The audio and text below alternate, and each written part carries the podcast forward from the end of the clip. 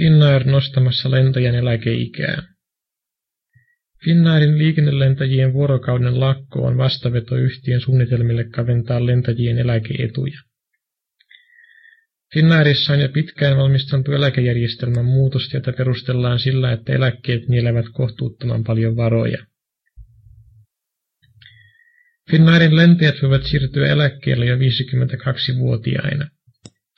Halutessaan lentäjä voi jatkaa 55 vuoden ikään saakka. Lain asettama yläikäraja liikennelentäjille on 60 vuoden ikä, silloin korjataan lupakirja pois. Finnairin lentäjät ovatkin käyttäneet yhtiön eläkesäännösten mukaista mahdollisuutta jäädä varhain eläkkeelle. Kimmokkeena eläkkeelle jäämiseen on joissakin tapauksissa ollut tilaisuus jatkaa aktiiviuraa ulkomaisten lentoyhtiöiden palveluksessa ja näin saada varsin kohtuullisen eläkkeen päälle lentäjän palkka. Kustannuksiin vedoten on suomalaiset liikennelentijät kouluttava Finnair halunnut nostaa eläkeijän esimerkiksi 55 vuoteen.